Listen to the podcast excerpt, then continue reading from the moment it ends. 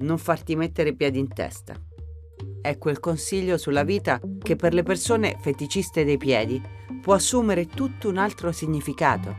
Perché i piedi loro li vogliono proprio in faccia, nelle mani, sotto la lingua.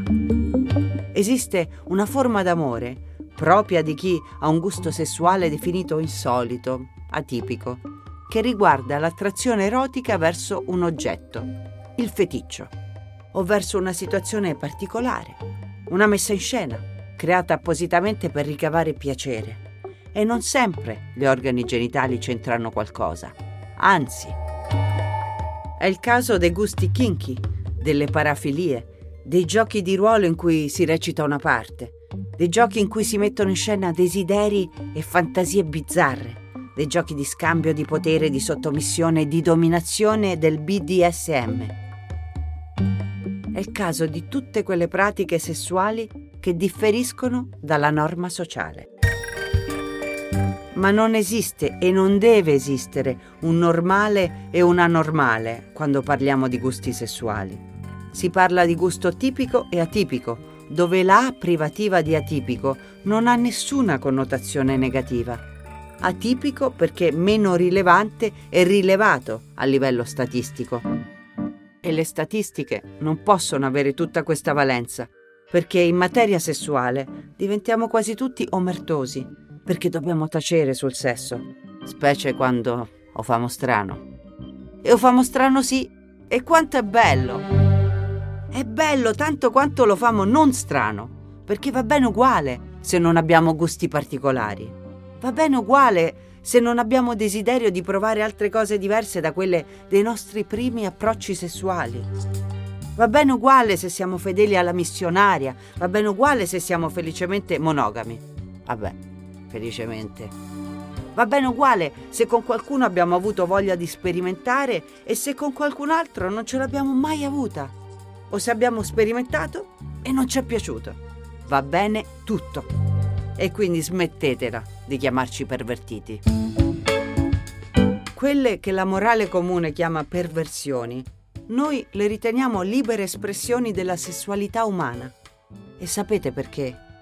Perché non può esserci niente di perverso quando persone adulte, consapevoli e soprattutto consenzienti si incontrano e fanno sesso in una maniera differente da quella nostra. Moralizzare il piacere, condannarlo, è stato il migliore strumento di sottomissione dell'essere umano. Ma non è di repressione che vi vogliamo raccontare. Per ringraziarvi di essere stati qui con noi all'ascolto e alla visione di Gigolò per caso, oggi vi narriamo di gusti sessuali atipici. Gusti particolari, provati da persone come potrei essere io, come voi, come noi, come Alfonso, come le sue clienti. Persone che decidono di scegliere di essere quello che vogliono nella loro camera da letto o in un dungeon appesi a una croce di Sant'Andrea mentre esprimono il desiderio di ricevere percosse da una frusta. E ve le raccontiamo a partire dal nostro gigolò Alfonso, che a un certo punto leggerà una lettera pronunciando parole calde, accoglienti, rincuoranti, che ci esortano a sentirci liberi e liberati. Alcuni in questa vita cercano consolazione. Alcuni mangiano, alcuni piangono, altri fanno l'amore. E siccome piangere fa colare il trucco e mangiare fa venire la pancia, fate l'amore e non vi nascondete. Siate chi volete essere. Vorremmo però farvi sapere che esistono persone che trovano la consolazione sessuale nel cibo. E non perché lo mangiano, ma perché se lo spalmano addosso. Lo sploshing, proprio dal suono onomatopeico splosh. Sta ad indicare proprio quel feticismo di cospargersi il corpo con cibi e bevande. Meglio se zuppe tiepide, miele, creme spalmabili. Lo sappiamo che lo avete fatto pure voi con la Nutella e la panna montata, lo sploshing o one fetishism, wet and messy, fradicio e caotico. Fradicio e caotico perché vi dovete immaginare due persone che stanno facendo sesso dentro al frigorifero, anche se tecnicamente si fa nella vasca da bagno. Così dopo è più facile pulire. Se vi state chiedendo come si può godere di una cosa del genere, la risposta sta nell'esperienza dei sensi. Lo sploshing, infatti, è uno dei pochi feticismi in cui durante il gioco sono attivi tutti e cinque i canali sensoriali delle persone. Quello acustico dei corpi che si scontrano, la visione dei corpi bagnati, il gusto dei corpi leccati, il sentire la carne scivolosa che sguscia sotto le mani e infine l'olfatto, che a seconda dei casi si regala odore di cioccolato o di zuppa di lenticchie. Un'esperienza sensoriale totalizzante, quindi. Basta solo fare attenzione alle allergie e ai cibi piccanti. Se vi state chiedendo perché alcune persone si eccitano se il loro corpo viene usato come un piatto, è innegabile che lo splosh rappresenti un feticismo che riporta a uno stato infantile perché è come se volessimo tornare bambini, fare quella cosa primordiale di afferrare il cibo con le mani e strofinarcelo addosso. Ah, l'infanzia, quel ricettacolo di bugie e malintesi per colpa degli adulti. La prima grande bugia che ci raccontano quando siamo piccoli riguarda Babbo Natale. La seconda riguarda il sesso. Siamo nati sotto al cavolo, ci ha portati la cicogna. Poi da adulti ci imbattiamo in un video porno dove c'è una donna vestita da renna che sta frustando un uomo vestito da Babbo Natale. E se lo andiamo a cercare, nella categoria esatta, furry, per esempio, troveremo persone vestite da animaletti. Ed ecco le cicogne che si accoppiano. E nella categoria sploshing volete che non troviamo qualcuno che sta facendo sesso con un cavolo? E se empatizziamo e ci riconosciamo con quella mistress renna del video, è perché ce l'abbiamo con Babbo Natale per non averci portato la bicicletta nuova? Può essere. E cosa c'entrano allora i piedi con l'infanzia? Perché molte persone si eccitano con i piedi? Perché forse è come se volessimo aggrapparci al piede di nostra madre. Freud, aiutaci tu. La premessa è che nessuna attrazione parafiliaca può avere una spiegazione riconosciuta come universale per tutte le persone che la provano.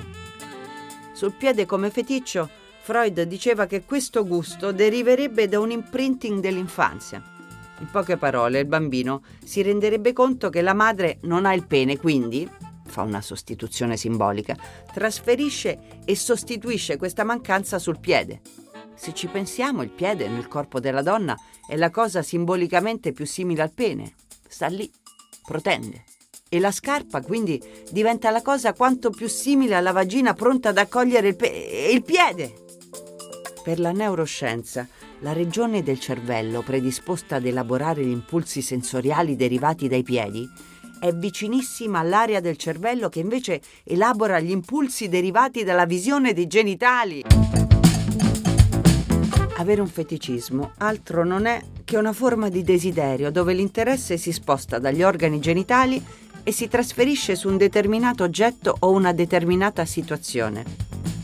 Questa attrazione si può vivere verso una parte specifica del corpo, come i piedi appunto, le mani, i capelli, le orecchie, il seno, i glutei. Infatti non è vero che il feticismo più diffuso è quello del piede. Lo sono invece pigofilia e voyeurismo soltanto che noi non li percepiamo come feticismi, ma come pratiche comuni perché semplicemente sono normalizzate all'interno del contesto sesso. Pigofilia fa riferimento ai glutei, all'eccitazione derivata nel guardare le pigos, in greco le natiche. E il voyeurismo fa riferimento a tutti noi, sia come spettatori, ma anche come oggetto dei voyeur, dal momento che siamo tutte e tutti continuamente esposti. I feticisti non sono solo uomini, quelli che in chat scrivono alle donne mi mandi una foto dei piedini. La podofilia riguarda tutte le identità di genere, tutti gli orientamenti sessuali. E quando si estende anche le calzature si parla invece di retifismo. L'immaginario comune ci fa pensare immediatamente alle scarpe col tacco che tanto fanno impazzire gli uomini, ma invece riguarda qualsiasi tipo di calzatura dagli anfibi alle ballerine, dall'infradito alle scarpe da ginnastica. E le pratiche e i modi per fruire del feticcio sono infinite e riguardano l'annusare, il leccare, il farsi calpestare, schiacciare, per venerazione o sottomissione, o per mera contemplazione estetica. Perché, come per qualsiasi altro feticismo, sono previste tre modalità di fruizione dell'oggetto stesso un'attiva dove il feticcio, in questo caso il piede, viene utilizzato direttamente dalla persona feticista. Un modo passivo, col piede usato sulla persona feticista. E una modalità contemplativa, di pura adorazione estetica del piede come se fosse opera d'arte.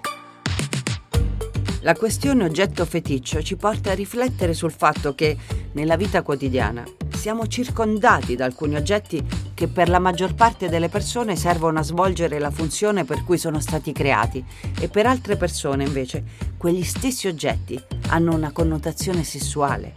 E così, trovandosi davanti a una vetrina di una pasticceria, qualcuno peccherà di ingordigia e qualcun altro di voluttà immaginando uno scenario erotico in cui giocare provare a darsi piacere spalmandosi addosso cremose torte alla panna. Stessa identica cosa davanti alla vetrina di un negozio di scarpe. Qualcuno cercherà quelle comode, da lavoro, da tutti i giorni, e qualcun altro punterà gli occhi su un feticcio. La spiaggia in estate è il luogo per eccellenza in cui noi esseri umani ci sessualizziamo a vicenda. Ci guardiamo, scrutiamo, ci paragoniamo. E così Mentre siamo lì con gli occhi puntati sui pettorali del bagnino o sui piedi della nostra vicina di ombrellone, c'è qualcuno che sta sessualizzando le ciambelle gonfiabili, gli unicorni gonfiabili, i fenicotteri rosa, i materassini. Perché per i feticisti dei palloncini, dei gonfiabili, quelli sono feticci, giocattoli inseriti nel contesto sessuale. Il feticismo dei palloncini riguarda tutto ciò che si può gonfiare, che può diventare più grosso, qualcosa che può espandersi, assumere una forma simile a un gluteo o a un seno, al pene, a una pancia da abbracciare, per esempio. Un feticcio coccoloso ed eccitante, un feticismo che anche in questo caso ci riporta a una dimensione infantilizzata. Far scoppiare i palloncini. C'era una cosa più divertente da fare alle feste quando eravamo bambini? A parte mangiare pizzette rosse e ricevere regalo se il compleanno era il nostro che derivino da un imprinting infantile, che sia biologia, psiche o costrutto sociale perché va di moda, i gusti atipici ci dimostrano che la sessualità non è un monolite, che non c'è un sesso standard, ma esistono infiniti modi e infiniti scenari di viverlo. Non solo sesso penetrativo, perché non esiste una gerarchia tra le pratiche sessuali, tra quello che sarebbe piacere e quello che non lo sarebbe, tra quello che ne è di più e quello che ne è di meno. La parola d'ordine è sessualità sana. Sana nel senso di vissuta senza alcun senso di colpa, senza tabù, senza vergogna. Quindi libera. Sana perché una sessualità liberata diventa un grande canale per riconnettersi all'anima al nostro io profondo. Sana perché la nostra energia sessuale ci permette di andare oltre tutti i nostri limiti. Fate l'amore e non vi nascondete. Siate chi volete essere.